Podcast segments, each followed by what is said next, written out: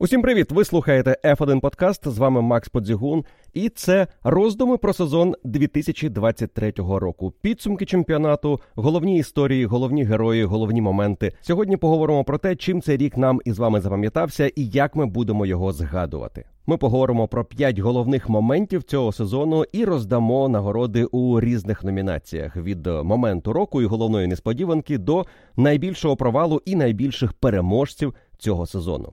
Отже, востаннє у цьому році говоримо про сезон 2023. Поїхали!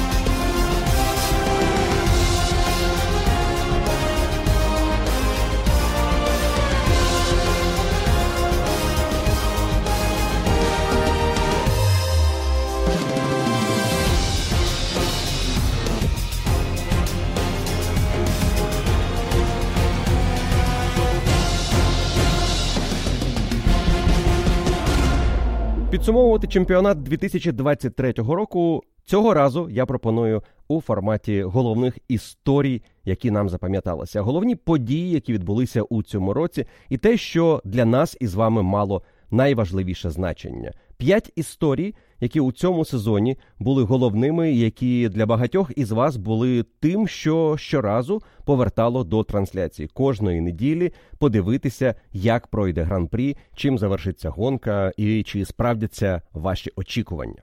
Пригадую, перед стартом сезону, ще до початку тестів, ми по-справжньому розраховували на те, що боротьба за титул буде вестися між командою Red Bull та Ferrari, і дуже ймовірно, Мерседес, переглянувши те, що у них сталося у 22-му, зможуть додати і почати боротися теж за подіуми і перемоги із двома топ-командами минулого року. Але реалії дуже швидко стали для нас очевидними вже після перших декількох гран-прі. Очікування значно змінилися, і ми вже розуміли, що це буде сезон команди Red Bull і Макса Ферстапена. Можливо, у цій боротьбі якось важливу роль відіграє Серхіо Перес, проте і він дуже швидко перетворився на статиста на фоні домінантного виступу Макса Ферстапена у чемпіонаті 2023 року. Тож з цієї теми я і хочу розпочати огляд сезону та спогади про цей чемпіонат. Перша і головна тема цього року Макс Ферстапен – Red Bull Racing та сезон рекордів. Напевно, ми з вами мали постраждати заради наступних поколінь. Тобто, ми із вами мали прожити цей чемпіонат, подивитися на цей сезон як, наприклад, тотального домінування і чого може досягти практично бездоганна комбінація: гонщик плюс болід, плюс команда, яка функціонує на найвищому рівні.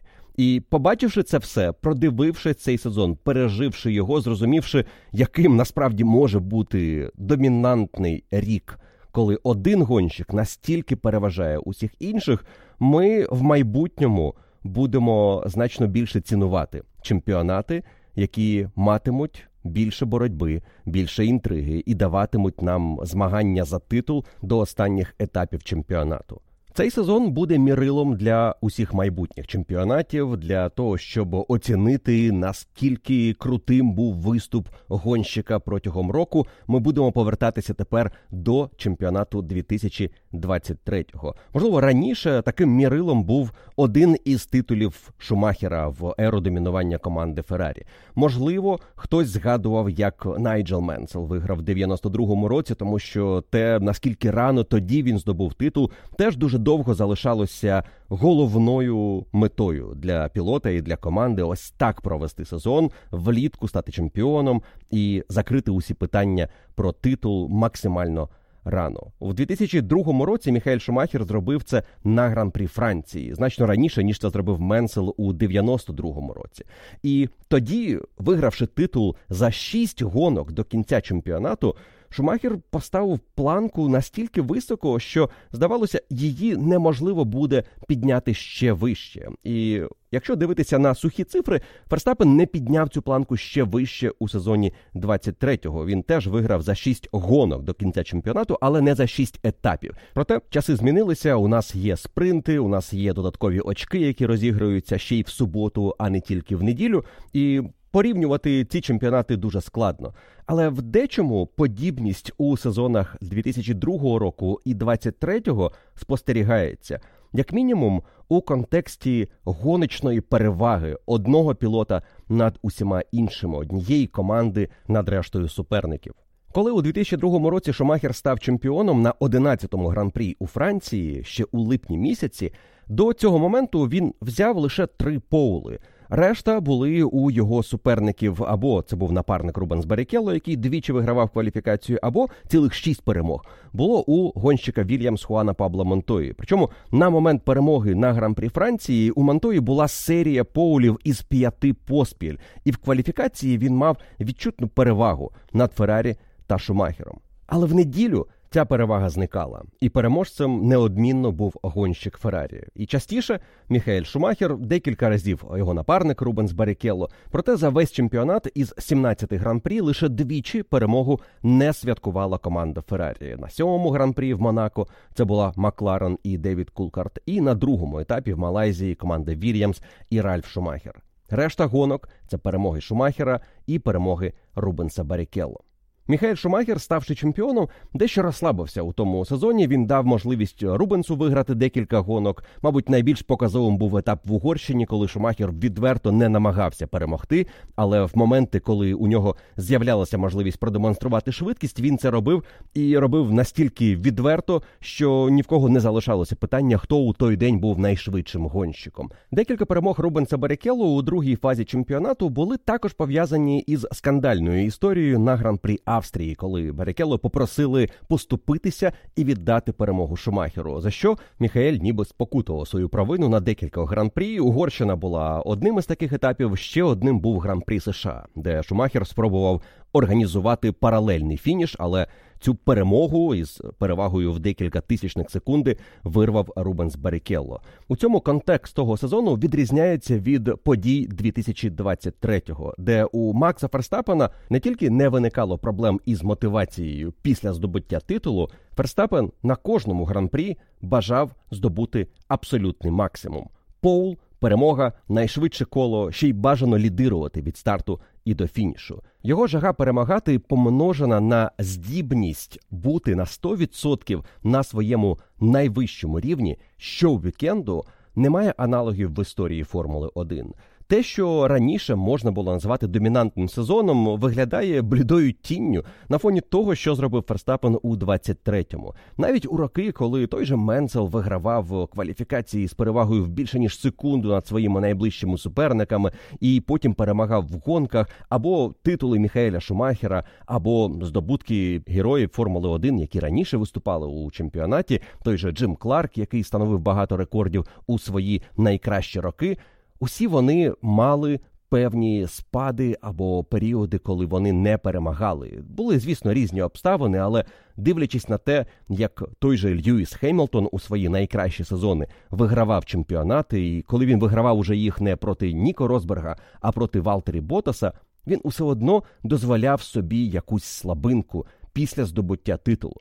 Цього не було у Макса Ферстапена і не було в першу чергу через його максималізм і бажання перемагати незалежно від обставин. І обставини змінювалися від вікенду до вікенду. У нас було багато факторів, які могли допомогти суперникам перемогти Ферстапена. Були фактори, які мали йому завадити виграти так багато гонок. 19 перемог із 22 у сезоні. Якщо відкинути ось ті дві перемоги Серхіо Переса, в одній з них Чеко виграв завдяки низькій стартовій позиції Макса, а другу здобув завдяки вдалому для себе виїзду сейфті кару, то у решті гран-прі Ферстапен був найкращим усюди, окрім одного етапу, де Red Bull в цілому виглядали далеко не першою командою полотону. Є ще дещо, що відрізняє цей рік від рекордного сезону 2002-го Міхаеля Шумахера, адже тоді в пік фінансової домінантності команди Феррарі над суперниками, їхньої технічної переваги, політичної сили, а також необмеженого бюджету і необмежених тестів, команда Red Bull здобувала ці перемоги разом із Максом Ферстапеном в умовах обмеженого бюджету, відсутності тестів протягом сезону і обмежень на покращення аеродинаміки. І це команда зробила в найбільш жорстких рамках для себе, враховуючи ось той штраф, який вони отримали за перевищення бюджету із 2021-го. І попри ці обмеження, Ферстапену та Bull вдалося здобути безліч рекордів, головними із яких рекорд за кількістю перемог 19 за сезон, рекорд за кількістю подіумів 21 за сезон, рекорд за кількістю очок за чемпіонат 575, рекорд за кількістю кіл на чолі полотону 1003, найбільший відсоток перемог у сезоні, найбільша кількість перемог поспіль 10, а також 7, і все це в рамках одного чемпіонату. І, можливо, головний рекорд цього сезону для Ферстапена та Bull – це рекорд за кількістю рекордів, встановлених за один чемпіонат. 19 перемог за один рік. Ця цифра, можливо, не до кінця усвідомлюється, допоки не почнеш її порівнювати із кількістю перемог за кар'єру інших видатних гонщиків в історії Формули 1.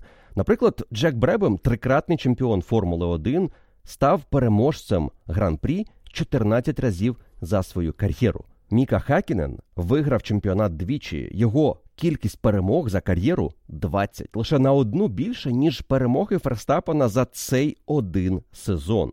Хуан Мануель Фанхіо, п'ятикратний чемпіон Формули 1, лише на 5 гонок більше виграв за кар'єру, аніж Ферстапен за один рік. І це повертає нас, звісно, до того, що нинішні чемпіонати дуже довгі. Це 22, 23, Наступного року має бути 24 гран-прі, і така кількість гонок дозволяє створювати такі рекорди і перевершувати досягнення, які раніше вважалися вічними.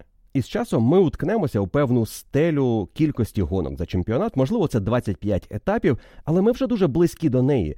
І Ферстапен виграв 19 за один рік. Це вже настільки висока планка, що очікувати її повторення дуже складно. Навіть Ферстапену буде складно перевершити цей чемпіонат, і, можливо, 2023 увійде в історію. Кар'єри Макса Ферстапена як ось той ультимативний домінантний сезон, як у Шумахера 2002 рік, як у Хемілтона 2020, або як у Себастьяна Фетеля 2013. Головною рисою цього сезону, напевно, було те, що ми мали надзвичайно щільну, цікаву і часто непередбачувану кваліфікацію і досить прогнозовану домінантну гонку, і декілька напружених серед них. Гума була лімітуючим фактором, і про це ми вже звикли говорити від сезону в сезон Продовжуючи еру Піреллі у Формулі 1, гума вирішує дуже багато усього, і те, як Ферстапену і Red Bull вдається її контролювати, дозволяє їм створювати ось ту перевагу, яку ми щонеділі бачили, коли Ферстапен, незалежно від стартової позиції, отримує шанс на здобуття перемоги, на перемогу, яку він може контролювати, починаючи із другої половини дистанції. Дуже яскравим і показовим прикладом, наскільки гума впливає на перегони, був етап у Катарі, коли проблеми із цією гумою через перебрики стан траси змусили організаторів і чемпіонат перейти до обмежень на кількість кіл на одному комплекті, і це створило дуже передбачувану стратегічну гонку, де ми знали, коли гонщик буде зупинятися кожного разу після певної кількості кіл на комплекті. Але при цьому це дозволяло пілотам атакувати ніби в кваліфікаційному режимі. І ми побачили, якими можуть бути перегони, коли гонщики не бережуть гуму, і коли цей лімітуючий фактор значно менше впливає на інші боліди. Але навіть за такої гонки хто вийшов переможцем етапу? Макс Ферстапен, який знову не дав своїм суперникам шансів. Ферстапен виступав на дуже високому рівні протягом усього чемпіонату, і напевно можна відзначити лише декілька гонок, які він не мав виграти, але в яких здобув перемогу. І на мою думку, такими трьома етапами мають бути гонки в Майамі, Монако та Лас-Вегасі. В Майамі перемогу мав здобувати Серхіо Перес, враховуючи ось ту перевагу, яку він отримав завдяки кваліфікації, де він знаходився на поулі, Ферстапен на дев'ятій позиції і маючи ось цей буфер із інших гонщиків між ним та напарником, Чеко мав реалізовувати швидкість і здобувати перемогу. Але Майамі було початком кінця надій Серхіо Переса на щось більше у цьому чемпіонаті, окрім другої позиції, тому що починаючи із гонки в Майамі, Ферстапен протягом чотирьох місяців перемагав у Формулі 1. 10 перемог поспіль. Потім так ось та гонка в Сінгапурі, після якої було ще 7 перемог поспіль. 17 із 18 виграв Ферстапен після того, як Чеко здобув перемогу на вулицях Баку. Та перемога Чеко була як червона ганчірка перед биком для Макса Ферстапена. Він своєму батьку пообіцяв після гран-прі Азербайджану, це якщо вірити свідченням Каруни Чандока, що спілкувався із Йосом після того етапу. Ферстапен сказав батько, що це був останній раз в цьому сезоні, коли він мене переміг. Ферстапена настільки ця перемога Серхіо Переса розлютила у спортивному сенсі, що після неї у Чеко не було шансів. Ми про це дізналися вже протягом сезону, але у голові Макса у Серхіо Переса не було шансів проти нього, починаючи із гран-прі Майамі. Гонку в Монако я теж хочу віднести до списку тих гран-прі, які мали б виграти інші гонщики. І в першу чергу Фернандо Алонсо, який свій шанс отримав спершу в кваліфікації, а потім і під час дощової гонки, де стратегічне рішення команди Астон Мартін нівелювало останню нагоду перемогти Макса Ферстапена в неділю. Ну і гонка у Лас-Вегасі теж складалася за сценарієм команди Феррарі, починаючи з кваліфікації, продовжуючи першим відрізком, де Феррарі показали наскільки у них сильні позиції проти Red Bull, а потім сейфтікар, який виник через контакт Ферстапена та Джорджа Рассела, повернув Макса у цю боротьбу, і він уже не відпустив своїх суперників і знову здобув перемогу. Дуже ефективна робота щовікенду, те, що можна відзначити як головну рису цього сезону у контексті Макса Ферстапена. За сезон із 22 гонок дуже важко провести 20 вікендів на топ рівні. А Максу це вдалося. На мою думку, лише два вікенди були слабкими у виконанні Ферстапена, слабкими, звісно, порівнюючи із тим, що ми бачили в інших гран-прі. Це був вікенд у Сінгапурі, очевидно, і вікенд у Баку, де Ферстапену не вдалося бути на вищому рівні за напарника, і це те, що створило для нього головну дилему першої фази чемпіонату. Що ще він не так робить із символідом, як із нього витискати більше, і що треба спробувати у налаштуваннях, у роботі із болідом на дистанції, щоб мати перевагу, яку він знав, він має над Серхіо Пересом, але не щоразу може реалізувати. І ось цей фінальний відрізок, переслідуючи Серхіо Переса, коли Ферстапен експериментував із підходом до роботи із болідом, він став для нього ключовим для цього домінантного сезону. Він дещо зрозумів про цей болід, і після того його вже неможливо було стримати. Із часів, коли Міхаель Шумахер у 2004 році виграв 12 із перших 13 гонок, ніхто не деморалізував своїх суперників сильніше аніж Ферстапен у цьому сезоні.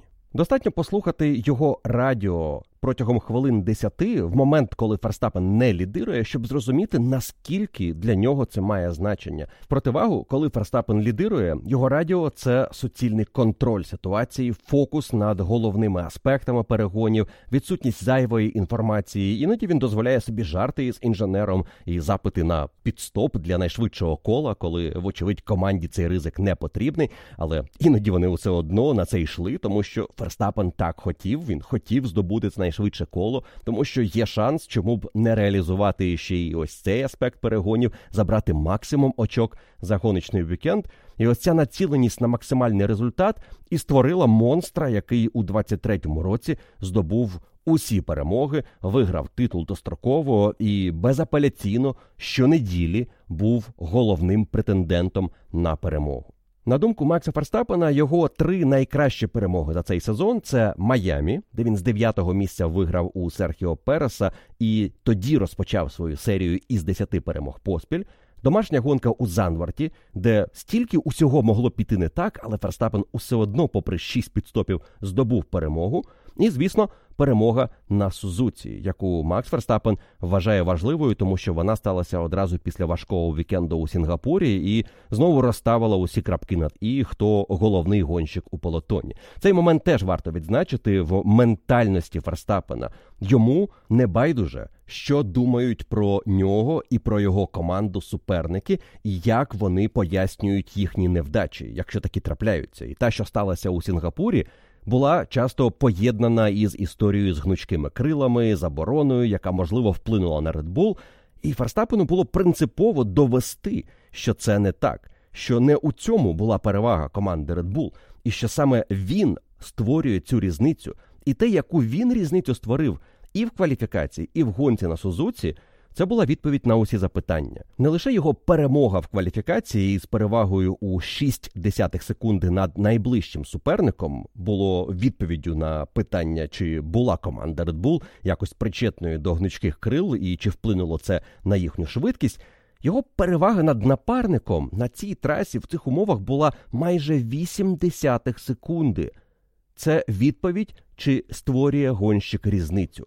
На думку Крістіана Хорнера, керівника команди Red Bull, за весь сезон Ферстапен дозволив собі одну помилку. Єдине пошкодження це переднє крило в Сільверстоуні, коли він під час кваліфікації невдало виїхав із боксів. Я б згадав Максу ще дві помилки за цей сезон. Перша із них кваліфікація в Майамі під час першого швидкого кола у фіналі, де він помилився, скасував коло і через це не показав час, який був би для нього напевно важливим для кращої стартової позиції, тому що друге коло було скасовано через червоний прапор.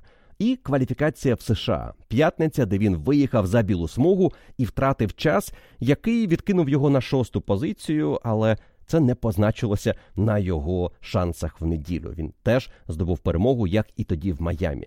Якщо це усе, що ми можемо назбирати за Ферстапеном за весь 23-й рік, квала в Майамі, квала в США і зламане крило в Сільверстоуні, то ви розумієте, наскільки високо піднята планка для усіх інших гонщиків, які за цей чемпіонат назбирали значно більше помилок за меншу кількість гран-прі, ніж Макс за весь сезон. І Серхіо Перес, і Льюіс Хемілтон, і Фернандо Алонсо, і Шарль Леклер, і Ландо Норріс, і Карлос Сайнс. Кожен із переслідувачів Макса Ферстапена винен у ряді помилок, які безпосередньо вплинули на їхній результат під час гран-прі. Але Ферстапен навіть свої помилки зміг потім виправити в неділю. Ферстапен цього року виступав за команду, яка теж діяла практично бездоганно. В середньому найкращі підстопи за весь сезон, і перший за часи турбоери болід, який зміг без технічних сходів провести весь чемпіонат. Єдина команда цього року, яка не зазнала механічних пошкоджень під час гран-прі, що призвели до втрати очок. Ця статистика трішечки нівелюється тим фактом, що сезон 23-го року був найнадійнішим сезоном в історії Формули 1. Ніколи раніше відсоток сходів не був настільки низьким, як у чемпіонаті 2023-го. Більше 90% ймовірності фінішу для кожного із учасників це абсолютні цифри за історією чемпіонату. Але тільки команді Red Bull вдалося цей показник вивести на 100%. І лише сходи Серхіо Переса через контакти із суперниками були причиною, що боліди Red Bull не фінішували в усіх гран-прі. Але при цьому технічний директор команди П'єр Ваше сказав, що РБ 19 насправді не був бездоганним болідом. Це не був найкращий болід команди, тому що лише одному гонщику на ньому вдавалося показувати максимум. Якби команда впоралася зі своїм завданням, то обидва гонщики, і Макс, і Чеко щоразу виступали на найвищому рівні. Та погодьтеся, дуже важко уявити собі такий сценарій у сезоні 23-го року. І можливо, саме тому, що цей болід був таким, який Ферстапен зміг приборкати, який кидав йому виклик як гонщику, дозволило створити ситуацію, в якій ми опинилися. Чемпіонат побитих рекордів і встановлених досягнень, які можливо ніколи не будуть покращені іншими гонщиками. І на завершення про сезон Ферстапена та його здобутки хотілося б відзначити один момент, який я вичитав у огляді чемпіонату з точки зору математичної моделі, де спробували порахувати кожного гонщика, його виступи, виступи на фоні напарника, на фоні суперників, і вирахувати оцінку цьому сезону. Певний бал. Максимальний був 100, але якщо у тебе більше 90, це вже видатний сезон. І така математична модель, яка відгукується до тієї моделі, про яку ми колись із вами згадували, коли оцінювали топ 100 гонщиків за всю історію Формули 1. Про це є спешл. Ви можете його послухати. Ця модель спробувала порахувати сезон Ферстапена і оцінити його на фоні інших. І вона дуже цікаву картину намалювала, і можливо. Це дещо пояснює нам про сезон Макса Ферстапена. Ця модель дає Максу оцінку майже 93 бали за чемпіонат зі 100 можливих. Нагадаю, і це один із трьох найвищих показників із 70-го року, коли можна було застосувати цю математичну модель і прорахувати підсумки чемпіонатів із 70-го року по сьогодення, і набрати даних, які дозволяють нині оцінити гонщиків, враховуючи їхні результати в гран-прі, результати їхніх напарників та історію протистояння гонщиків із іншими пілотами за той час, що вони перетиналися протягом кар'єри. І цей показник 93 бали. Він майже на 10 пунктів вище за групу переслідувачів Макса Ферстапена, куди потрапили Алонсо, Леклер, Хеймлтон та Ландо Норріс майже з однаковим показником. І автор цього дослідження робить висновок, який мені здається є непоганою метафорою для того, щоб оцінити цей чемпіонат. Він говорить, що виступ Макса Ферстапена на фоні цих суперників, на фоні Алонсо, Хеймлтона, Леклера, Норріса, був таким, як виступ Норріса на фоні Оскара Піастрі. Тобто та перевага, яка була у Норріса над Піастрі, це та перевага, яку Ферстапен теоретично за те, як він провів цей сезон, на якому рівні він був щовікенду, мав би проти Хеймлтона або Леклера, або Алонса, або Норріса в однаковій техніці. Звісно, ми ніколи напевно не дізнаємося, як би було в однаковій техніці, як мінімум, за цей сезон. Але ця математична модель дозволяє нам наблизитися до відповіді на запитання, наскільки видатним був цей сезон у виконанні Ферстапена на фоні його головних суперників. Усі злети і падіння, помилки, невдалі вікенди можна об'єднати для Хемілтона, Алонсо, Норріса і Ферстапена і створити модель одного гонщика, яким наближено буде пілот рівня Оскара Піастрі, на фоні якого Ферстапен виглядав би як Ландо Норріс. Звісно, цифри нам не пояснюють того, що відбувається під час гран-прі, і будь-які математичні моделі є лише поглядом на минуле і не прогнозують майбутнє, але Ця метафора мені здається дуже непоганою і показовою для того, щоб оцінити наскільки видатним був цей сезон у виконанні Макса Ферстапена. Здається, непоганий спосіб від цієї теми і порівняння Ферстапена із Норрісом на фоні Оскара Піастрі перейти до наступної теми, яка для мене є однією із головних історій цього року. Це команда Макларен, її падіння на початку чемпіонату, і потім неймовірне піднесення до рівня другої сили цього сезону. Із часів, коли Формула 1 перейшла на систему 25 очок за перемогу і топ 10 набирає очки, жодна інша команда не створювала такої великої різниці у набраних очках між першою і другою частинами чемпіонату.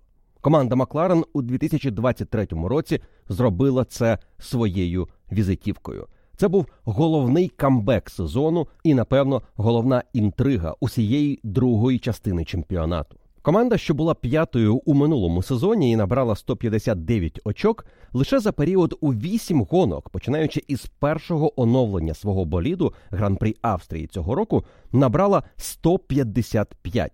Лише за 8 гран-прі від Австрії до Японії вони набрали майже стільки, скільки за весь минулий рік, і це, мабуть, головний для них показник прогресу у цьому чемпіонаті. Але те, з чого розпочався цей сезон для команди Макларен, навряд чи можна було назвати прогресом. Це швидше був регрес, дуже близький до катастрофи. Команда залишилася без керівника і невдовзі ще й без технічного директора, який відповідав за цей болід. І цей болід вийшов настільки невдалим, і вони знали, що він буде неконкурентним. Що ще на презентації до старту тестів до початку сезону Макларен говорили про те, що це старт, який буде дуже повільним, і ми знаємо про проблеми, які є з цим болідом, і ми намагаємося їх вирішити. Але це не питання однієї двох гонок, швидше питання декількох місяців.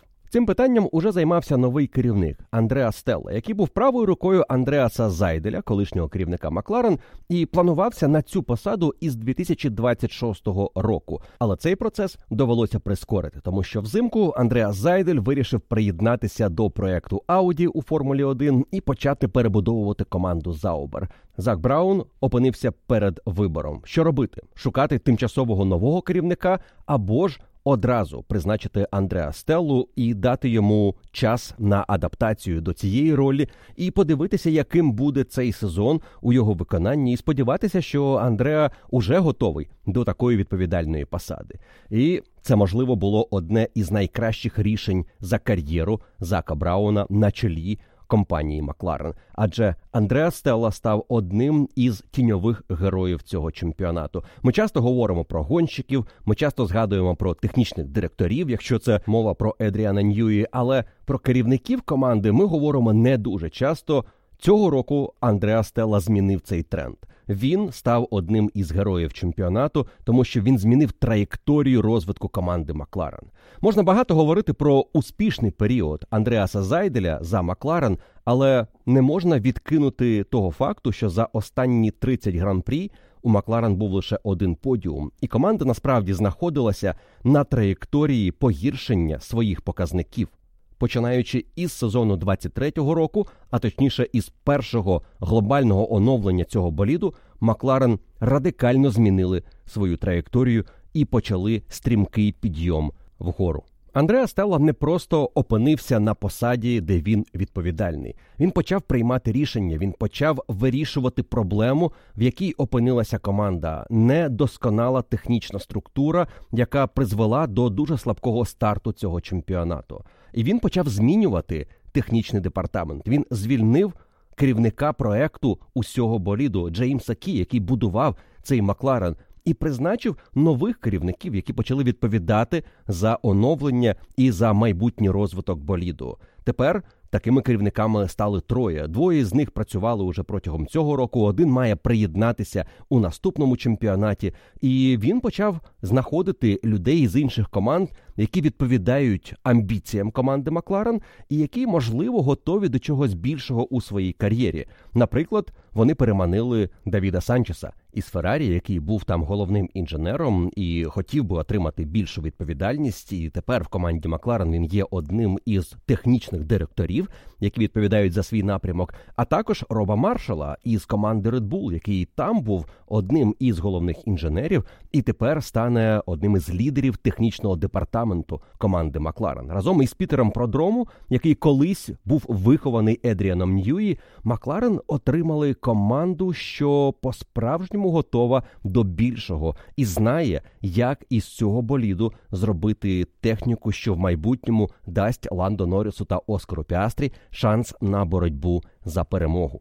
Старт сезону для команди був жахливим. В перших декількох гран-прі їхнім найкращим результатом була 15-та позиція. Гонщики вилітали у першому кваліфікаційному сегменті. Вони набрали лише 17 очок за перші 8 гонок. Але за наступні 13 гран-прі вони набрали 267 очок, другий показник після команди Red Bull, і змогли піднятися до четвертого місця у Кубку конструкторів. Так швидко команда Макларен відіграла очки завдяки трьом пакетам оновлень, кожен із яких робив боліт кращим і кращим і кращим. Макларен зосередилася на декількох зонах, які вони знали були проблемними із попереднього сезону, і вони змогли їх покращити до рівня, що часто відповідав рівню команди Red Bull. Недаремно наприкінці чемпіонату Макларен реально боролися проти Макса Ферстапена за перемоги в гонках. Згадайте Катар або Бразилію. І питання тут не лише в оновленнях, які щоправда щоразу працювали і давали реальний приріст у швидкості. Команда була реорганізована із середини. Андреа Стелла призначив нового операційного директора, який реорганізував роботу механіків, і Макларен швидко стали однією з найкращих команд по роботі на підстопах. Їхня зупинка під час гран-прі Катару за секунду і 8 десятих є новим рекордом Формули 1. Але, мабуть, головне, чим запам'ятався Андреа Стелла у свій перший сезон на чолі команди Макларен,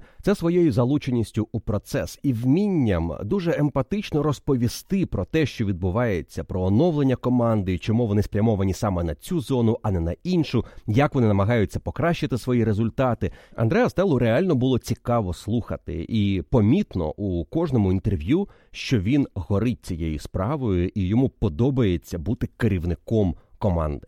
Звісно, найбільший виклик для Андреа Стелли ще попереду, коли його команда розпочне боротьбу за серйозні позиції регулярно в кожному гран-прі, а її гонщики будуть змагатися за перемогу або за місце на подіумі на постійній основі, напевно, буде виникати більше спірних моментів. Але за сезон 23-го року, здається, в команді вибудували дуже чітку комунікацію, що робити в різних обставинах, і гонщики розуміють роль команди у цей момент і свою позицію, яку потрібно іноді поставити на друге місце і спробувати зрозуміти, який план у команди і як потрібно діяти у цей момент. Ця чітка комунікація це теж приклад ефективної роботи керівника, який чітко розставив акценти, і усі знають свою роль під час гран-прі.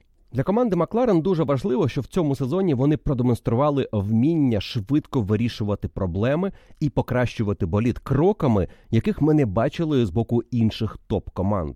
І це може бути ключовим пунктом у перемовинах Макларен із Норрісом щодо майбутнього контракту. Як відомо, Ландо Норріс має контракт із Макларен до кінця 25-го року. Але старт цього сезону, напевно, поставив багато запитань перед Ландо, чи варто йому залишатися в Макларен і чи дасться команда йому шанс на боротьбу за перемогу в майбутньому і боротьбу за титул чемпіона. І у цьому сезоні Макларен дещо змінилося. Змінилося на користь їхніх амбіцій і перспектив за декілька чемпіонатів. Новий керівник, нова технічна структура Макларен, новий аеродинамічний тунель, надзвичайно амбітні і прогресивні кроки із оновленням цього боліду, два молодих, швидких і безумовно талановитих гонщика. Це практично ідеальна комбінація для того, щоб в майбутньому, яке вже може настати у 24-му або 25-му році, від Макларен очікувати боротьби на найвищому рівні. І можливо, в цей момент Ландо Норріс починає усвідомлювати, що жодна інша команда не дасть йому кращих шансів, окрім Red Bull, але там є Ферстапен. І поки в Red Bull є Макс Ферстапен, у Ландо Норріса можуть бути проблеми у боротьбі із напарником.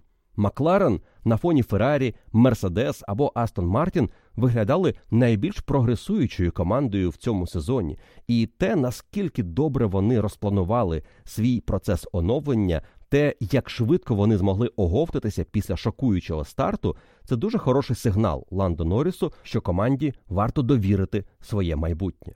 Єдиним сумнівним моментом в цій історії є лише позиція Оскара Піастрі, який почав створювати Ландо Норрісу проблеми, яких Ландо не відчував, напевно, протягом жодного іншого сезону у своїй кар'єрі.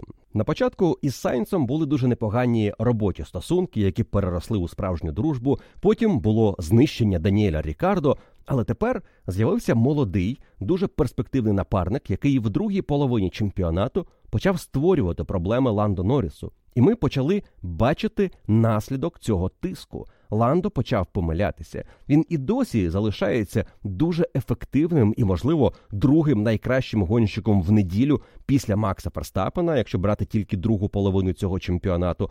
Але ці помилки, які він почав дозволяти собі. Під час кваліфікації, намагаючись перевершити напарника, можливо, іноді стрибнути вище голови, коли він розуміє, що є мінімальний, але шанс на боротьбу за поул, ці помилки в майбутньому можуть коштувати дорого Ландо Норрісу, якщо Оскар Піастрі продовжить прогресувати, так як він прогресував за цей чемпіонат.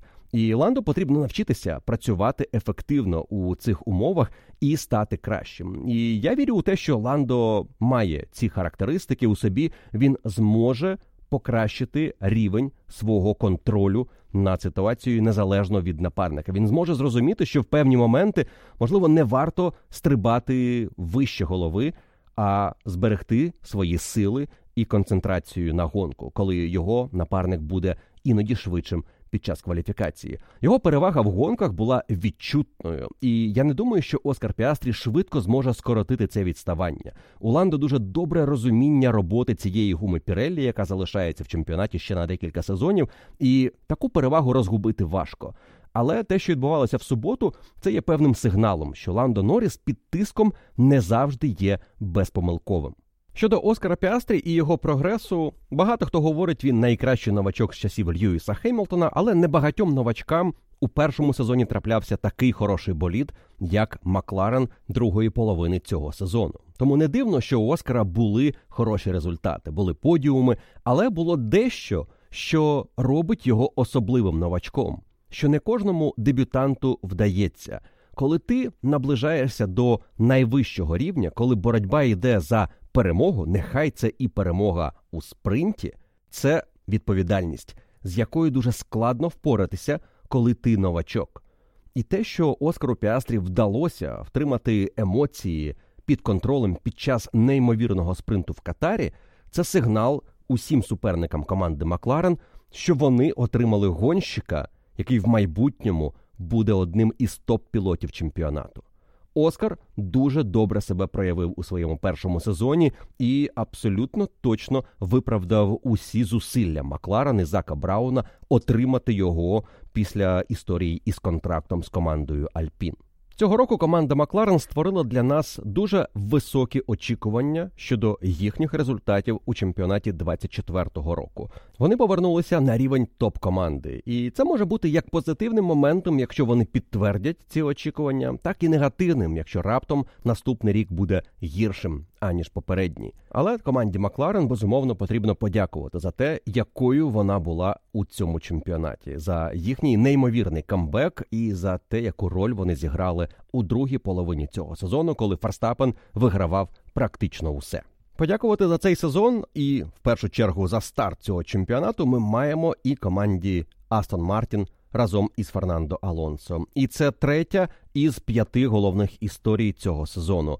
Команда Астон Мартін та Фернандо Алонсо розпочали рік із сенсації. Вони стали реальними претендентами на боротьбу за подіум в перших гран-прі чемпіонату. І Алонсо робив це шість разів за перші вісім гонок. За наступні 14 їх було лише два. І це досить різкий контраст із командою Макларен і їхньою історією. Макларен та Астон Мартін цього року це як дві протилежності. Одна команда несподівано розпочала рік дуже сильно, інша несподівано дуже слабко. І завершили вони майже в одній точці в боротьбі між собою за позицію у Кубку конструкторів. Але шлях у Астон Мартін був зовсім іншим.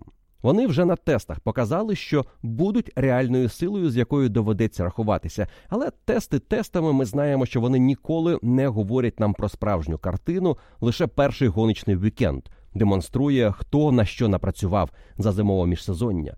Але, попри усі обережні прогнози щодо команди Астон Мартін, вони реально були другою силою у більшості гран-прі старту чемпіонату. Завдяки Фернандо Алонсо в першу чергу, тому що об'єктивно потрібно сказати, на деяких етапах, де Алонсо фінішував одразу за гонщиками Red Bull, він не був на другому за швидкістю боліді. Він випередив гонщика Феррарі Карлоса Сайнса наприкінці гран-прі Бахрейну, де у Феррарі була перевага над Астон Мартін. Він втримав Джорджа Рассела позаду в Саудівській Аравії, боровся із Льюісом Хеймлтоном в Австралії та виграв у нього в Канаді. Він ледь не переміг Леклера в Азербайджані і мав реальний шанс на перемогу під час гран-прі Монако.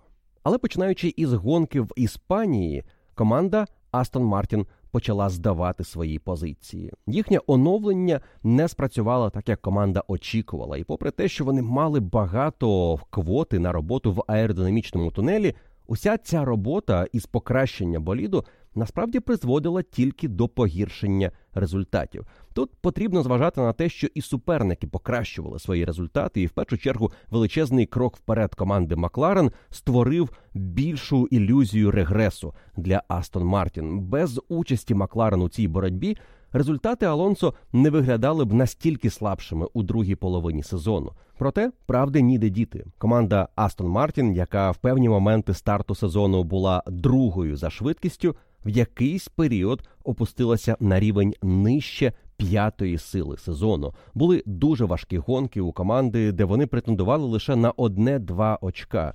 І найслабшим періодом був фінал чемпіонату, коли Астони здали настільки, що Алонсо вперше почав не потрапляти у фінали кваліфікацій. Цей момент був важливим для Астон Мартін, тому що саме із гран-прі в США, Мексиці, вони почали розуміти причину свого відставання і проблем, які їх спіткали у середині сезону, і почали їх виправляти. І наприкінці року Астон додали. Алонсо додав. Він знову боровся за щось серйозне у Бразилії. і Забрав цей подіум у Серхіо Переса. Якби не його помилка на старті у Лас-Вегасі, він цілком ймовірно боровся б у групі із Феррарі і Мерседес за місце одразу після лідерів.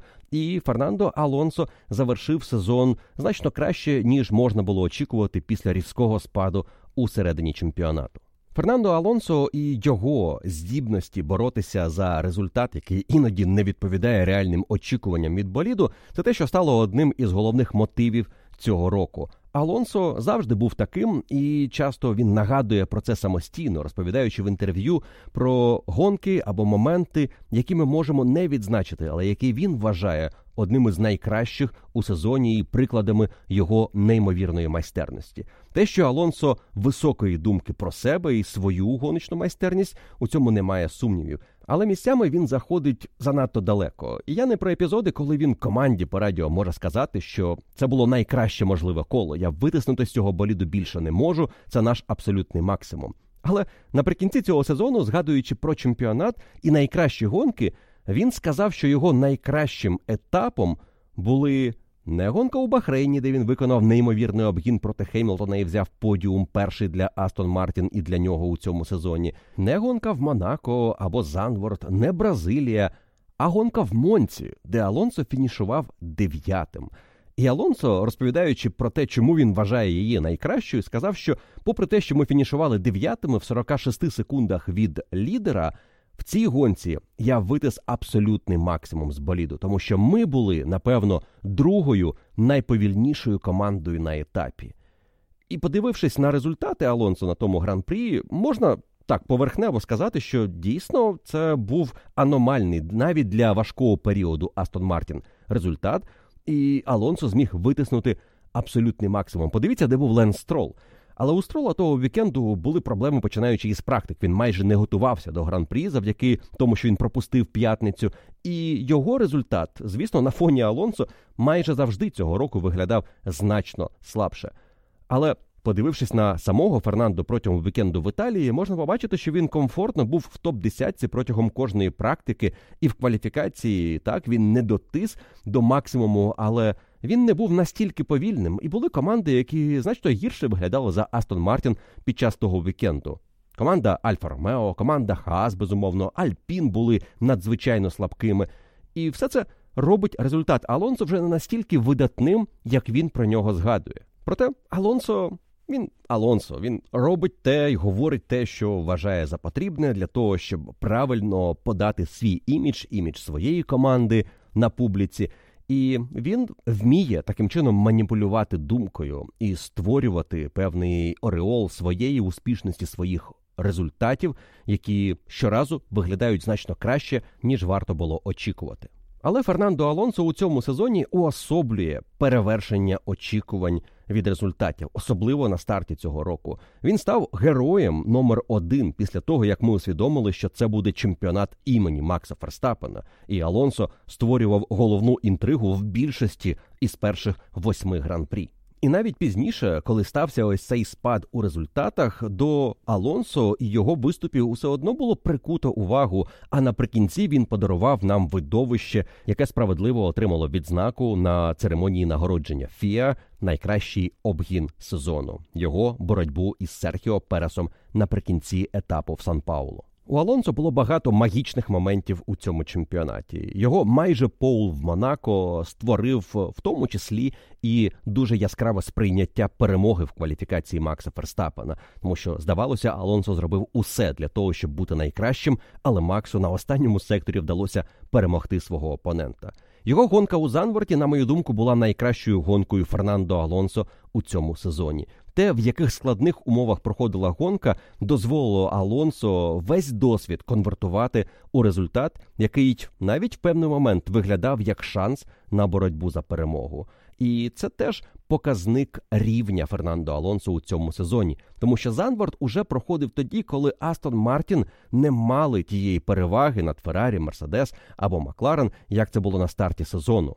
І усе одно Алонсо вдалося витиснути цей неймовірний результат друге місце одразу після головного гонщика цього сезону. Але ще одним важливим досягненням Фернандо за цей чемпіонат має бути його позиція в команді, яку він, здається, зміг зацементувати, незважаючи на те, що він у внутрішньокомандному протистоянні знищив Ленса Строла. Те, як він поводився, коли перемагав строла, коли строл був неподалік, коли він намагався давати йому якісь підказки, поради, і навіть тоді, коли він іноді декілька разів за сезон поступався Ленсу стролу, все це було подано дуже благородно для людини, яка мала це почути, для власника команди Лоуренса Строла. І можливо, це дозволить Фернандо Алонсо залишитися в цій команді надовше і продовжити працювати над покращенням цього проекту, до якого у нас значно нижче очікування перед наступним роком, ніж на початку цього чемпіонату. Але це, мабуть, і на користь Астон Мартін та Алонсо. Вони можуть бути сюрпризом на початку наступного чемпіонату, якщо за зиму додадуть і знову опиняться у безпосередній боротьбі із лідерами пелотону. Але як би не розвивалися події в команді Астон Мартін за це міжсезоння, в одному можна бути впевненим: 42-річний Фернандо Алонсо і досі на піку своєї гоночної майстерності і вміє свій досвід конвертувати у результат, який іноді не виглядає очевидним. Він, можливо, і втратив трішки кваліфікаційної швидкості, але в неділю. Він сила, яку варто враховувати, і в його арсеналі є чимало трюків. І те, що було в Абу-Дабі проти Льюіса Хемілтона, один із них трюків, які він може вдало застосувати для того, щоб отримати бажане. Отже, історія про рекорди Ферстапена і команду Red Bull була головною у цьому чемпіонаті. Другою історією для мене став камбек команди Макларен. Третьою усі злети і падіння команди Астон Мартін і роль Фернандо Алонсо у цьому сезоні. Четвертою історією я назву історією команди Вільямс та Алекса Албана, який повів цю команду за собою вперед і зміг досягти результатів, які ще перед стартом цього чемпіонату ми вважали нереальними. Для команди Вільямс цей чемпіонат в дечому був подібний на те, що відбувалося у команді Макларен. Перед стартом сезону вони теж отримали нового керівника, і це було ще більш драматично ніж Макларен, тому що Вільямс залишилися не просто без керівника команди, вони залишилися без голів технічних департаментів, що відповідали за цей болід. І старт сезону у них був фактично із новою людиною на посаді, яка ніколи до цього не була керівником команди, а була лише головним стратегом в команді Мерседес Джеймсом Ваузом, і без технічного директора, що взагалі дуже важко собі уявити. Проте, опинившись у цих складних обставинах, Джеймс Ваулс не розгубився і зміг згуртувати команду навколо єдиної цілі витискати максимум із своїх найкращих шансів. Ця стратегія працювала бездоганно для Вільямс у сезоні 23-го року. На початку чемпіонату я пригадую, як після тестів ми дивилися на шанси команд боротися за певну позицію у пелотоні, і Вільямс тоді виглядали однією із трьох найслабших команд разом із Хаас та Альфа Таурі. Але вже на першому гран-прі вони завоювали очко завдяки 10-му місцю Алікса Албона. Але свого найбільшого прориву вони мали чекати до першого оновлення боліду, яке сталося на етапі у Канаді. І те, що команда на гран-прі Канади привезла цей оновлений пакет лише на один болід, на болід Алекса Албана, дало їй неймовірний поштовх у боротьбі за підсумкову сьому позицію у Кубку конструкторів. Команда Вільямс таким чином продемонструвала свою відданість стратегії, яку вони обрали на цей чемпіонат. Вони знали, які риси у цього боліду є слабкими, і знали, на яких трасах він здатен боротися за щось більше, окрім як місця з 15 по 20. На ці траси вони зробили свою ставку. І Канада була гонкою, яка відбувалася у сезоні раніше, ніж Вільямс хотілося. Вони планували оновлення на гран-прі Великої Британії, але прискорили весь цей процес в умовах відсутності технічного директора. Це виглядає ще неймовірніше. Вони прискорили весь цей процес і дали Албону шанс в Канаді використати оновлений болід. І цей шанс Албон реалізував на усі 100%. Одна з найкращих індивідуальних гонок сезону це виступ Албона в Канаді, коли він стримав таких суперників, як Естебан Окон або Ленс Строл, які мали перевагу, але не мали позиції проти Албона під час канадського гран-прі. Шість очок в Монреалі робило команду Вільямс реальним претендентом на сьоме місце у Кубку конструкторів. Вони зрівнялися із Хаас за кількістю очок і лише на одне відставали від Альфа Ромео. Але далі розпочалося головне сходження команди Вільямс до позиції, яку вони у підсумку і завоювали. Чотири очка у Великій Британії, чотири в Нідерландах, шість на гран-прі Італії. Після цього Вільямс стали майже недосяжними для своїх суперників, враховуючи, що ці команди Вільямс, Альфа Таурі, Альфа Ромео та Хаас боролися лише за крихти очок із топ десятки. А потім ще й була серія гонок від Катару до Мексики, де Вільямс регулярно набирали очки. Два, три, два очка. Цього було достатньо, щоб набрати у підсумку 28 і стати сьомою командою чемпіонату. Але із цих 28 очок є очки, які команда набрала не там, де вони очікували. І це було несподівано. І це заслуга Алекса Албана і його вміння підлаштовуватися під обставини, під умови гонки, де, можливо, болід не виглядає найкращим чином, але у нього з'являється шанс на те, щоб фінішувати у топ 10 Гонка в Нідерландах була однією із таких. Алекс Албон завоював там цілих 4 очка. Монца це важливий шанс, який Вільямс знали, їм треба реалізувати 6 очок за вікенд. Але такі гонки, як Катар, США або Мексика, були поза списком гран-прі, де Вільямс сподівалися набрати очки.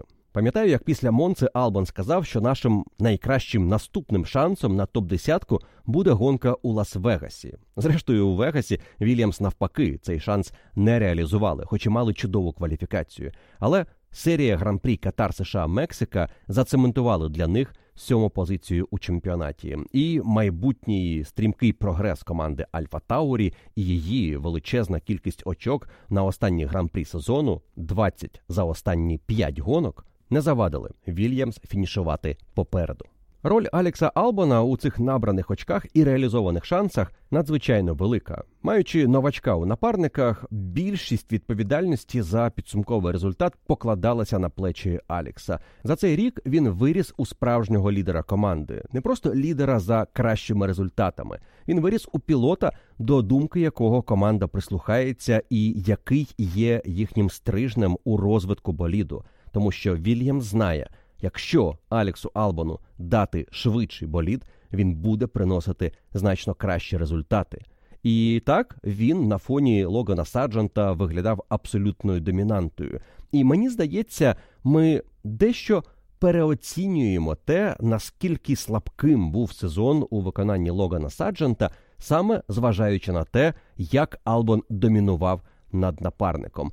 Я пропоную подивитися на історію внутрішнього протистояння у Вільямс, не як, наприклад, того, що команда взяла новачка, який не зміг себе реалізувати, і який отримав свій другий шанс тільки тому, що кращих варіантів у них особливо не було. А більше, наприклад, переваги Алекса Албона і його майже виняткового сезону на фоні непоганого новачка, якого отримала команда Вільямс, тому що дуже легко загубитися у цьому порівнянні і абстрагуватися від всього, що відбувається навколо, подивитися тільки на кваліфікаційний рахунок, який був сухим на користь Алекса Албана, подивитися на кількість набраних очок і згадати, що Саджант набрав свої єдині очки, один бал на гран-прі США завдяки двом дискваліфікаціям. Але також мені здається, варто подивитися і на те, що команда взяла дуже перспективного новачка який свого часу був чемпіоном світу з картингу, який пройшов Формулу 3 і боровся за титул проти Оскара Піастрі у сезон, коли Оскар став чемпіоном, який у своєму дебютному сезоні у Формулі 2 фінішував четвертим, набравши лише на одне очко менше за Ліама Лоусона, який був у своєму другому сезоні на той момент, і який себе надзвичайно добре продемонстрував, коли замінював Даніеля Рікардо. Логан Сарджент, можливо, і виглядав дуже безпорадно місцями на фоні Алекса Албона, але це була проблема Логана Сарджента і його невміння пристосуватися до боліду і до Формули 1, чи це була перевага Алекса Албана, який іноді витягував болід на позиції, де він не мав права знаходитися, і на фоні цих результатів те, що показував Сарджент, виглядало лише слабкою спробою новачка-дебютанта Формули 1 не відставати від напарника. Можливо, правда, десь посередині, але мені здається, такий погляд на сезон Алекса Албана має право на життя. І його рік був дуже хорошим. За цей сезон він знову нагадав про себе усім топ-командам.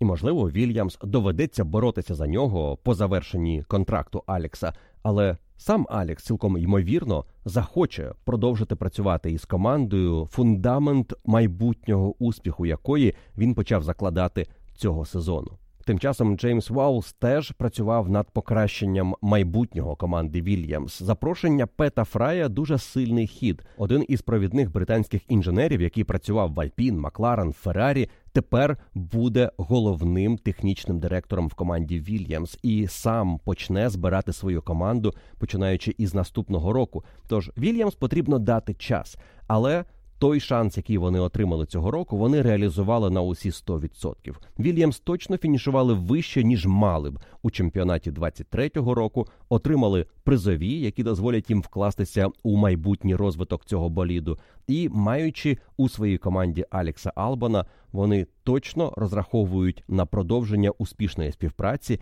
і на те, що Алекс щовікенду буде реалізовувати потенціал цього боліду. За цей рік Вільямс варто подякувати. Вони створили для нас інтригу у нижній частині турнірної таблиці. Іноді ця боротьба виглядала навіть більш інтригуючою ніж те, що відбувалося на чолі пелотону в боротьбі за подіуми або за перемогу. Завдяки Вільямс ми регулярно згадували про змагання у нижній зоні турнірної таблиці і тримали руку на пульсі цього протистояння. Наприкінці Альфа Таурі додали перчинки у цю боротьбу, але перемога дісталася Вільямс, і це справедливий підсумок сезону. І п'ятою, але не менш важливою темою і висновком цього року для мене є тихий прогрес команди Феррарі та Шарля Леклера. Я називаю цей прогрес тихим, тому що він був прихований від нас іншими подіями фіналу сезону, рекордами Макса Ферстапена, певними драматичними гонками, які завершували цей чемпіонат.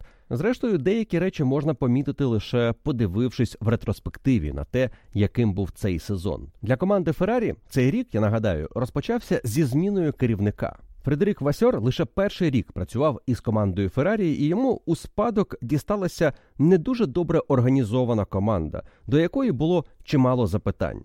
Те, як команда прогресує протягом чемпіонату, як оновлює свій болід, як вона працює на підстопах, стратегічні рішення теж були хайлайтом негативним для Скудерії за чемпіонат 22-го року. Цей рік Феррарі розпочали із амбіціями боротися за перемоги в перегонах за титул чемпіона, але швидко ці амбіції розбилися об реальність домінування Ферстапена та Редбул, і те, що у Феррарі насправді був далеко не швидкий болід. І найгірше цей болід був дуже непередбачуваним для гонщиків. Це змушувало Шарля Леклера ризикувати і шукати межі можливого, коли він намагався боротися за результат, що об'єктивно був недосяжним для команди Феррарі. Помилки на етапі в Майамі або те, що відбувалося із Леклером під час мокрих чи підсихаючих кваліфікацій, де він не знаходив правильного балансу, шукаючи швидкість, були сигналом команді Феррарі, що цей болід потрібно змінювати. Певне проміжне рішення було знайдене влітку, коли команда разом із Карлосом Сайнсом почали демонструвати певну стабільність в результатах, але завдяки тому, що Сайнс підлаштувався до цього боліду, створивши деякі особливі налаштування, які дозволяли йому уникати цієї непередбачуваності задньої частини боліду. Це і досі не подобалося Леклеру, і він чекав на головне оновлення, яке з'явилося на етапі на Сузуці. Сузука стала поворотним моментом для Феррарі у цьому сезоні і для Шарля Леклера. Починаючи із того гран-прі, Леклер виграв усі кваліфікації проти Карлоса Сайнца, набрав 83 очка проти 58, тричі стартував із Поулу проти жодного Поулу напарника, п'ять разів був у топ-2 кваліфікації проти лише двох подібних випадків у Сайнца, взяв три подіуми проти одного і п'ять разів фінішував у топ-п'ятірці проти двох у напарника. Але найважливіше те, що Феррарі і Леклер у цьому стрімкому прогресі, починаючи із гран-прі Японії, дійшли до рівня реальної боротьби за перемогу на зручній для себе трасі. У Вегасі Леклер мав перемагати, якби не обставини, які допомогли Максу Ферстапену повернутися у боротьбу після сейфті кару. Шарль Леклер був фаворитом того вікенду, і Леклер мав найкращий кваліфікаційний показник на фініші сезону. Феррарі суттєво додали у цьому чемпіонаті і наприкінці ледь не забрали друге місце у Мерседес у Кубку конструкторів. Якби команда діяла більш організовано у цій боротьбі і спробувала допомогти Шарлю Леклеру, цей результат був цілком досяжним. Цього року Феррарі зрозуміли свої помилки за минулий чемпіонат, змінили концепцію гоночного боліду, почали реально наближатися за показниками до команди Red Bull і уже за певними із них переважають команду, що домінувала цього року. Чиста кваліфікаційна швидкість Леклера та Феррарі це комбінація, з якою у Ферстапена були проблеми в останній гран-прі сезону. В гонці у Феррарі продовжують залишатися проблеми із реалізацією подібної швидкості, але ці проблеми вже значно менші ніж на початку чемпіонату. Феррарі змогли розібратися із гумою, змогли змусити її працювати ефективніше і стали на шлях прогресу, який має покращити їхні результати у 2024-му. Васьор, пригадуючи цей сезон, сказав, що вже на перших колах тестів у Бахрейні вони розуміли, що це буде складний рік, і що вони не там, де хотіли бути на старті чемпіонату. Найважчими моментами сезону керівник команди назвав етап в Джеді, де у Леклера уже були втрачені позиції за штраф, який він отримав після першої гонки чемпіонату. Далі була гонка в Майамі, відверто слабкий вікенд Шарля Леклера, Барселона, ще один подібний вікенд, і Зандворд. Але після цього Феррарі ніби підмінили. Чудова гонка в Монці, враховуючи реальні шанси на боротьбу проти Bull і те, що обидва пілоти у цьому змаганні знаходилися. Зрештою, перемога у Сінгапурі. Феррарі пам'ятатиме цей сезон як те, що вони змогли не дати Red Bull витерти ноги об усіх суперників чемпіонату і здобути усі 100% перемог. Та на організаційному рівні Феррарі цього року стала кращою командою і. В мене значно менше було запитань до того, які стратегічні рішення приймалися на командному містку, і як Феррарі реалізовувала свої шанси. Іноді Феррарі діяла консервативно, ставила хар там, де не потрібно було це робити, намагалася їхати обережніше там, де можна було більше атакувати. Але цих моментів було не так багато. Проте пригадуються і блискучі епізоди, які підкреслювали те, що Феррарі вміє діяти агресивно і приймати рішення, яке потім дає їм велику перевагу. Найкраща стратегічна історія цього сезону, можливо, це приклад команди Феррарі в Канаді, коли вони не поїхали на підстоп, як зробили це інші учасники під safety car ом, залишилися на трасі, перевели своїх пілотів на теоретично повільнішу стратегію одного піт-стопа, але отримали чистий трек. І у підсумку змогли зберегти четверту і п'яту позицію, що напевно було нереальним, якби вони діяли як решта їхніх суперників і провели два піт-стопи у цьому гран-прі. Феррарі все ще має проблеми із комунікацією між гонщиком та інженером. І як приклад цьому перша половина чемпіонату, коли Леклер та Сайнс збирали штрафи за блокування суперників, там де цього не мало бути. І ця проблема вирішується, як показує команда Альфа Таурі. Один із інженерів цієї команди протягом 23-го року працював із трьома різними гонщиками, але П'єр Амлін зміг підлаштуватися і під Дефріза, і під Рікардо, і під Лоусона. І ці пілоти жодного разу не отримали штраф за блокування. Але у Феррарі певний прогрес у цій комунікації також можна було помітити у другій фазі сезону. І загалом можна сказати, що Феррарі за цей рік прогресувала. І із команди, яка не розуміє, як налаштувати свій болід, яка не знає наскільки добре буде їй підходити та чи інша траса, переросла дуже важкий період середини чемпіонату і змогла вийти із нього сильнішою завдяки оновленням і кращій організації команди. Наприкінці чемпіонату Феррарі були часто другою силою. Після команди Red Bull. в останніх п'яти гран-прі вони лише один раз набрали менше очок за Мерседес, Макларен або Астон Мартін. Так, Феррарі не реалізувала свій потенціал цього вікенду. Вони мали б набрати більше очок за Мерседес, фінішувати другою командою у Кубку конструкторів. Я навіть порахував, якщо взяти найкращий командний результат по кожному гонщику за весь сезон і віддати його тільки одному пілоту. Як це зробила команда Red Bull цього року із Ферстапеном. Ферстапен заробляв в основному їхній найкращий результат щовбікенду. І він був недосяжним для пілотів Мерседес, Феррарі, Макларен або Астон Мартін. Але якщо взяти кожну із цих команд переслідувачів і подивитися по найкращому результату за вікенд і записати його на одного гонщика, то Мерседес набирала б за сезон 268 очок. Умовний Льюіс Хемілтон, якби він щовікенду був найкращим гонщиком Мерседес, набирав за рік 268 очок. Умовний Ландо Норріс набирав 212, умовний Алонсо 222, що, до речі, дуже близько до його реального показника, як і у Ландо Норріса. У Феррарі такий умовний Леклер, якби він щовікенду був найкращим пілотом своєї команди, набирав 277.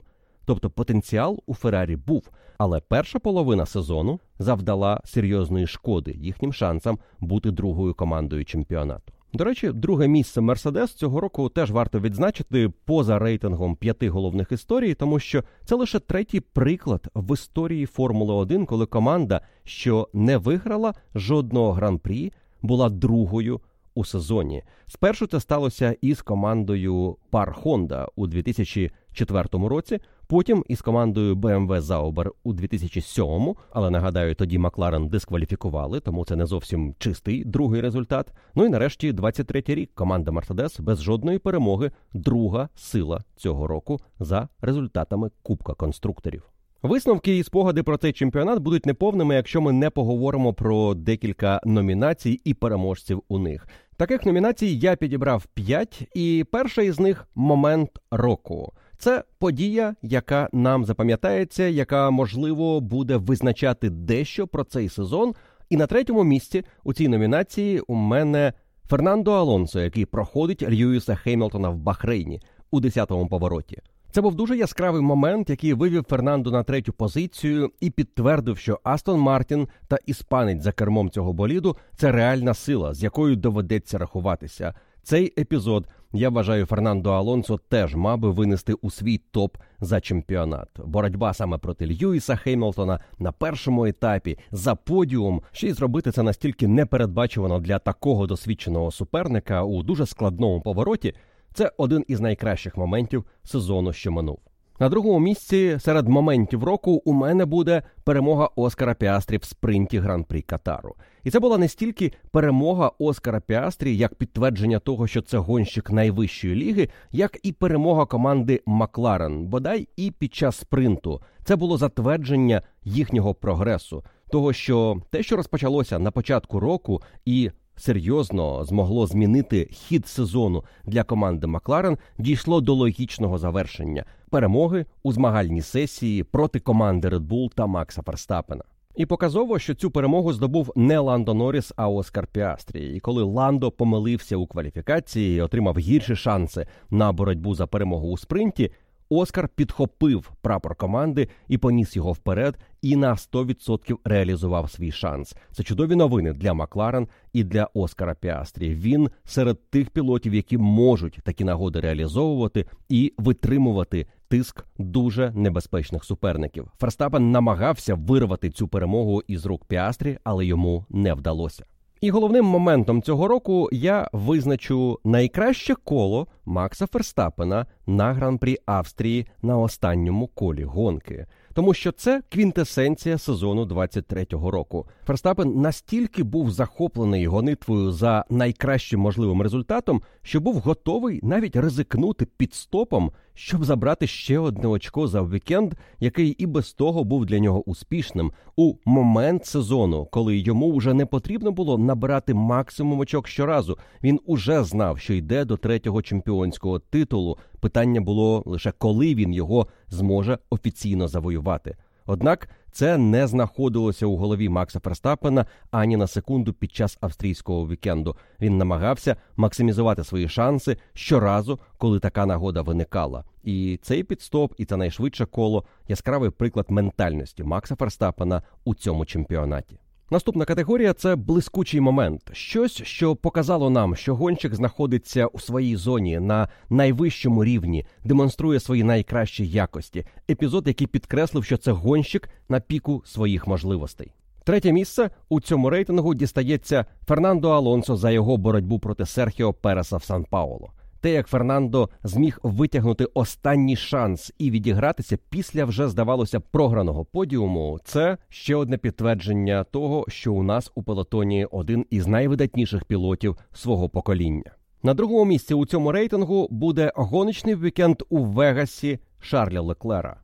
Протягом другої частини сезону Шарль ішов до цього успіху, і на гран-прі Лас-Вегаса він мав здобувати перемогу. Але втративши шанс на це, він усе одно зміг реалізувати свою швидкість у сенсаційне друге місце, відібравши його у Серхіо Переса на останньому колі гонки. Такі вікенди і подібні епізоди нагадують нам калібр гонщика Шарля Леклера. Він не щоразу за цей сезон міг реалізовувати свій потенціал. Йому заважали і обставини, і болід, і погода, і багато інших факторів, які не давали бути йому на такому високому рівні регулярно. Але коли все складалося як слід, Леклер знову повертався до боротьби за найвищі позиції, і навіть за перемогу в гонці у сезоні, який пройшов під домінантною зіркою Макса Ферстапена. І головним моментом у цій категорії для мене буде стратегічний майстер-клас Карлоса Сайнса на гран-прі Сінгапура. Тут не лише Карлоса заслуга у тому, що відбулося, тому що команда діяла як одне ціле зі старту. Вони пожертвували позицією другого гонщика заради максимізації своїх шансів. Але коли усі карти було розкрито, у суперників залишився шанс вирвати перемогу у Карлоса Сайнса і іспанець не дав їм це зробити дуже мудрим підходом до боротьби із Ландо Норрісом проти Джорджа Рассела та Льюіса Хемілтона. Дати супернику зону ДРС для того, щоб втримати його на безпечній відстані, але не дати пройти Мерседес гонщика Макларен, це було геніально. І Карлос Сайнс заслуговує на усі схвальні відгуки за те, що він зробив під час гонки у Сінгапурі. Наступна категорія найкраща гонка сезону.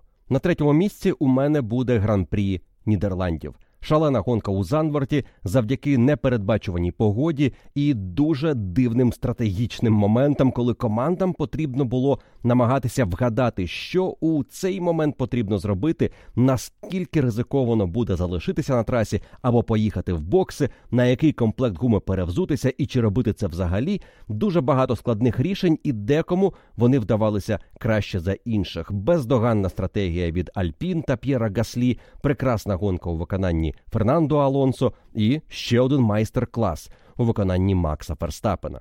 На тому етапі він ще й зрівнявся із рекордною серією у 9 перемог поспіль Себастьяна Феттеля. Зробити це на очах домашньої публіки було вишнею на торті для Макса та його успішного сезону.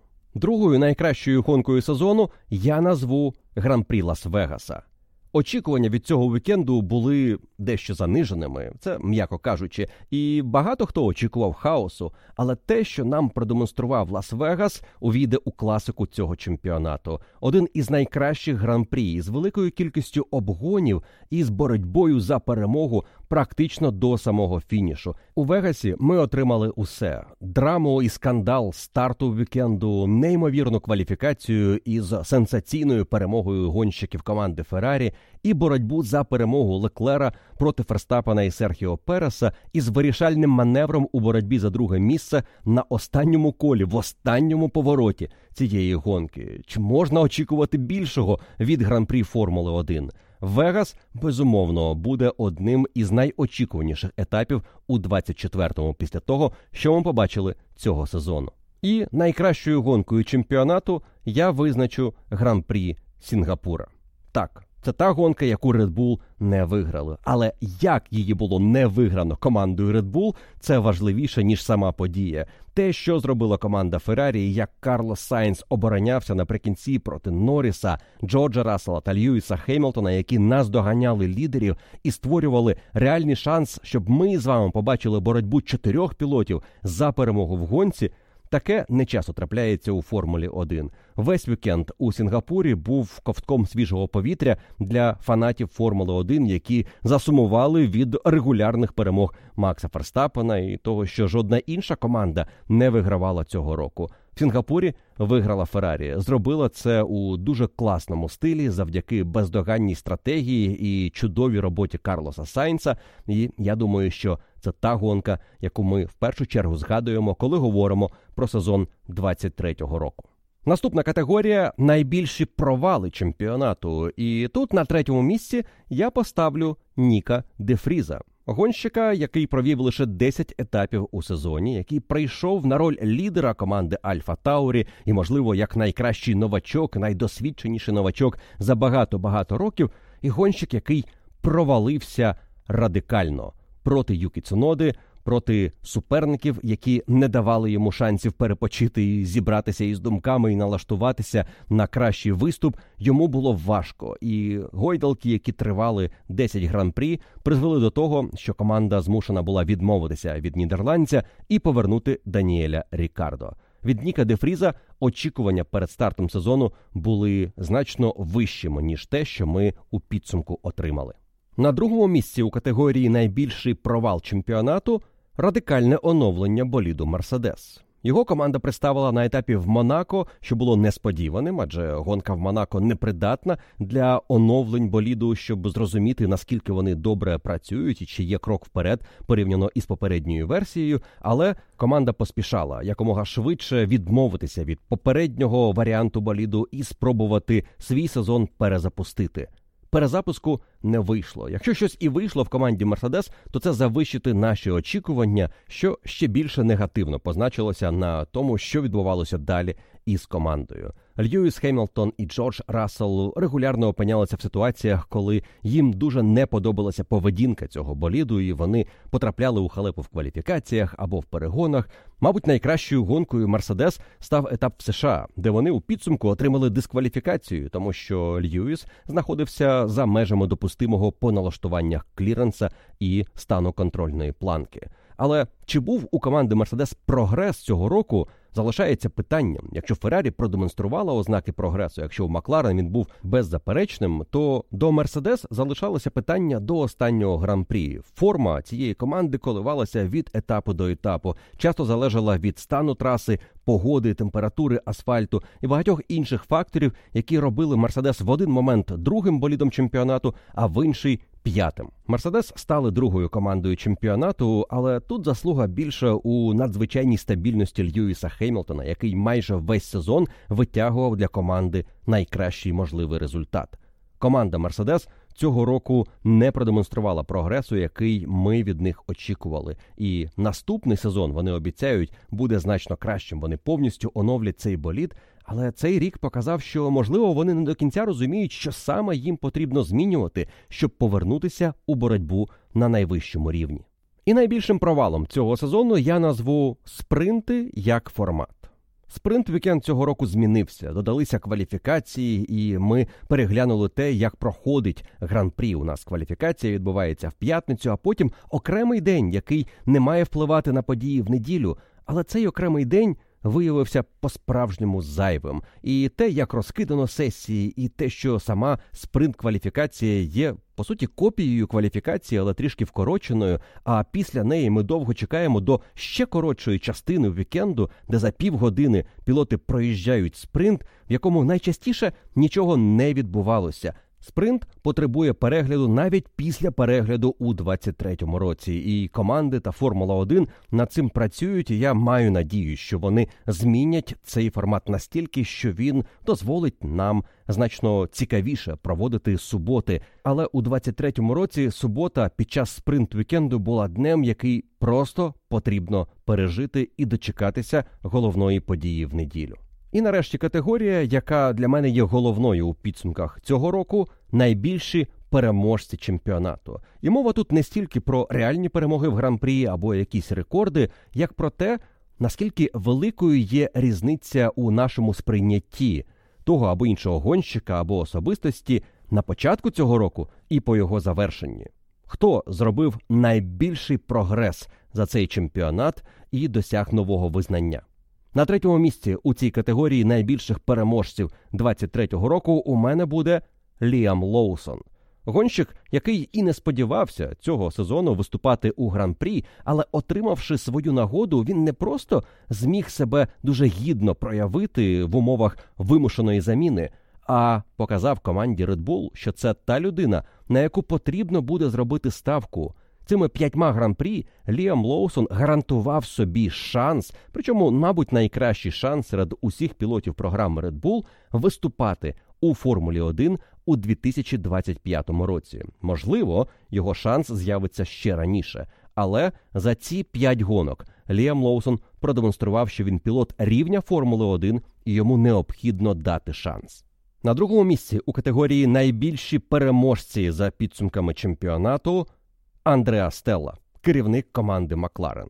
Про нього ми поговорили у секції команди, але тут я хочу відзначити, що від Андреа Стелли на початку року були зовсім невисокі очікування. Але колишній гоночний інженер Фернандо Алонсо, опинившись у некомфортних для себе обставинах, вимушено взявши на себе роль лідера команди Макларен у складний період, з честю пройшов це випробування і вивів команду на новий рівень. Те, що відбулося із Макларен, її трансформація, безпосередньо заслуга Андреа Стелли, і ніхто перед стартом цього року не очікував, що новий керівник команди одразу стане одним із героїв цього сезону. І напевно найбільшого прогресу у нашому сприйнятті за цей сезон досяг пілот, який посідає перше місце у рейтингу найбільших переможців чемпіонату Алекс Албон. Він провів видатний сезон за команду Вільямс. Він показав, наскільки може бути лідером тоді, коли команді це потрібно, і що може вести за собою колектив, який бореться із суперниками у вищій категорії. Алекс Албон щовікенду викладався на 100%, майже завжди знаходився там, де не мав права знаходитися його болід. А коли у нього з'являвся шанс на боротьбу за хороші очки, він готовий був демонструвати такі гонки, як етап у Канаді або спринт у Катарі. Я вважаю, що Алекс Албон цього року заявив про себе як про гонщика найвищого рівня, який заслуговує на техніку, що дозволяє боротися не просто за очки, а за подіуми та перемоги. Коли він прийшов команду Red Bull і став напарником Ферстапена, він не був готовий до Формули 1 настільки, як він готовий зараз. Йому потрібно було пройти цей складний період звільнення у Red Bull, сезон у якості резервіста і перехід в команду аутсайдера, щоб віднайти себе, знайти свою роль у Формулі 1 і повести команду за собою вперед, стати її лідером. Впевнений, після цього чемпіонату у Алекса Албона вдосталь пропозиції від кращих команд, і йому є із чого обирати. Але можливо, йому поки що хочеться зосередити усю свою увагу на покращенні команди Вільямс, адже цього року в нього вийшло дуже непогано. І напевно, наступного року він із командою зможе зробити ще один крок вперед. Дуже хочеться у це вірити, тому що Алекс Албон заслуговує на ще більший успіх. Ось таким для мене залишиться у спогадах сезон 23-го року. Головні історії, найкращі моменти, головні герої. Цікаво дізнатися вашу думку про цей чемпіонат. Напишіть, будь ласка, у такому ж порядку в коментарях ваші топ 5 історій цього сезону, те, що в першу чергу згадується про чемпіонат 23-го року, ваші найкращі моменти і, звісно, список головних героїв. На цьому будемо прощатися із сезоном 23-го року. Подякуємо Ферстапену за усі його рекорди і перемоги. Подякуємо Алонсо і Астон Мартін за інтригу старту чемпіонату, команді Макларен за її камбек, Мерседес за їхні хибні надії, Феррарі за відродження наприкінці чемпіонату, Аліксу Албону за цього місця команди Вільямс у Кубку конструкторів і Даніелю Рікардо за повернення у Формулу 1. Сподіваюся, наступний рік буде значно драматичнішим і цікавішим з точки зору боротьби за титул і за перемоги. Але головне, що цей рік для нас обов'язково настане, і ми з вами уже зовсім скоро розпочнемо підготовку до нового сезону. І звісно, я хочу подякувати вам за те, що дарували цьому подкасту найважливіше вашу увагу. Дякую, що слухали передмови, огляди вільних заїздів, кваліфікацій, спринтів і, звісно, огляди гран-прі у понеділок ввечері. Дякую за ваші запитання, за вашу любов до Формули 1. Я сподіваюся, що вона буде тільки сильнішою вже у 2024-му. Дякую, що слухали цей випуск F1 Подкаст. Ми традиційно із вами почуємося уже зовсім скоро у наступному випуску вашого улюбленого подкасту про Формулу 1. Бажаю вам щасливих свят, бережіть себе і не забувайте підтримувати Збройні Сили України. Зараз це найважливіше. Перемога обов'язково буде за нами. Слава Україні!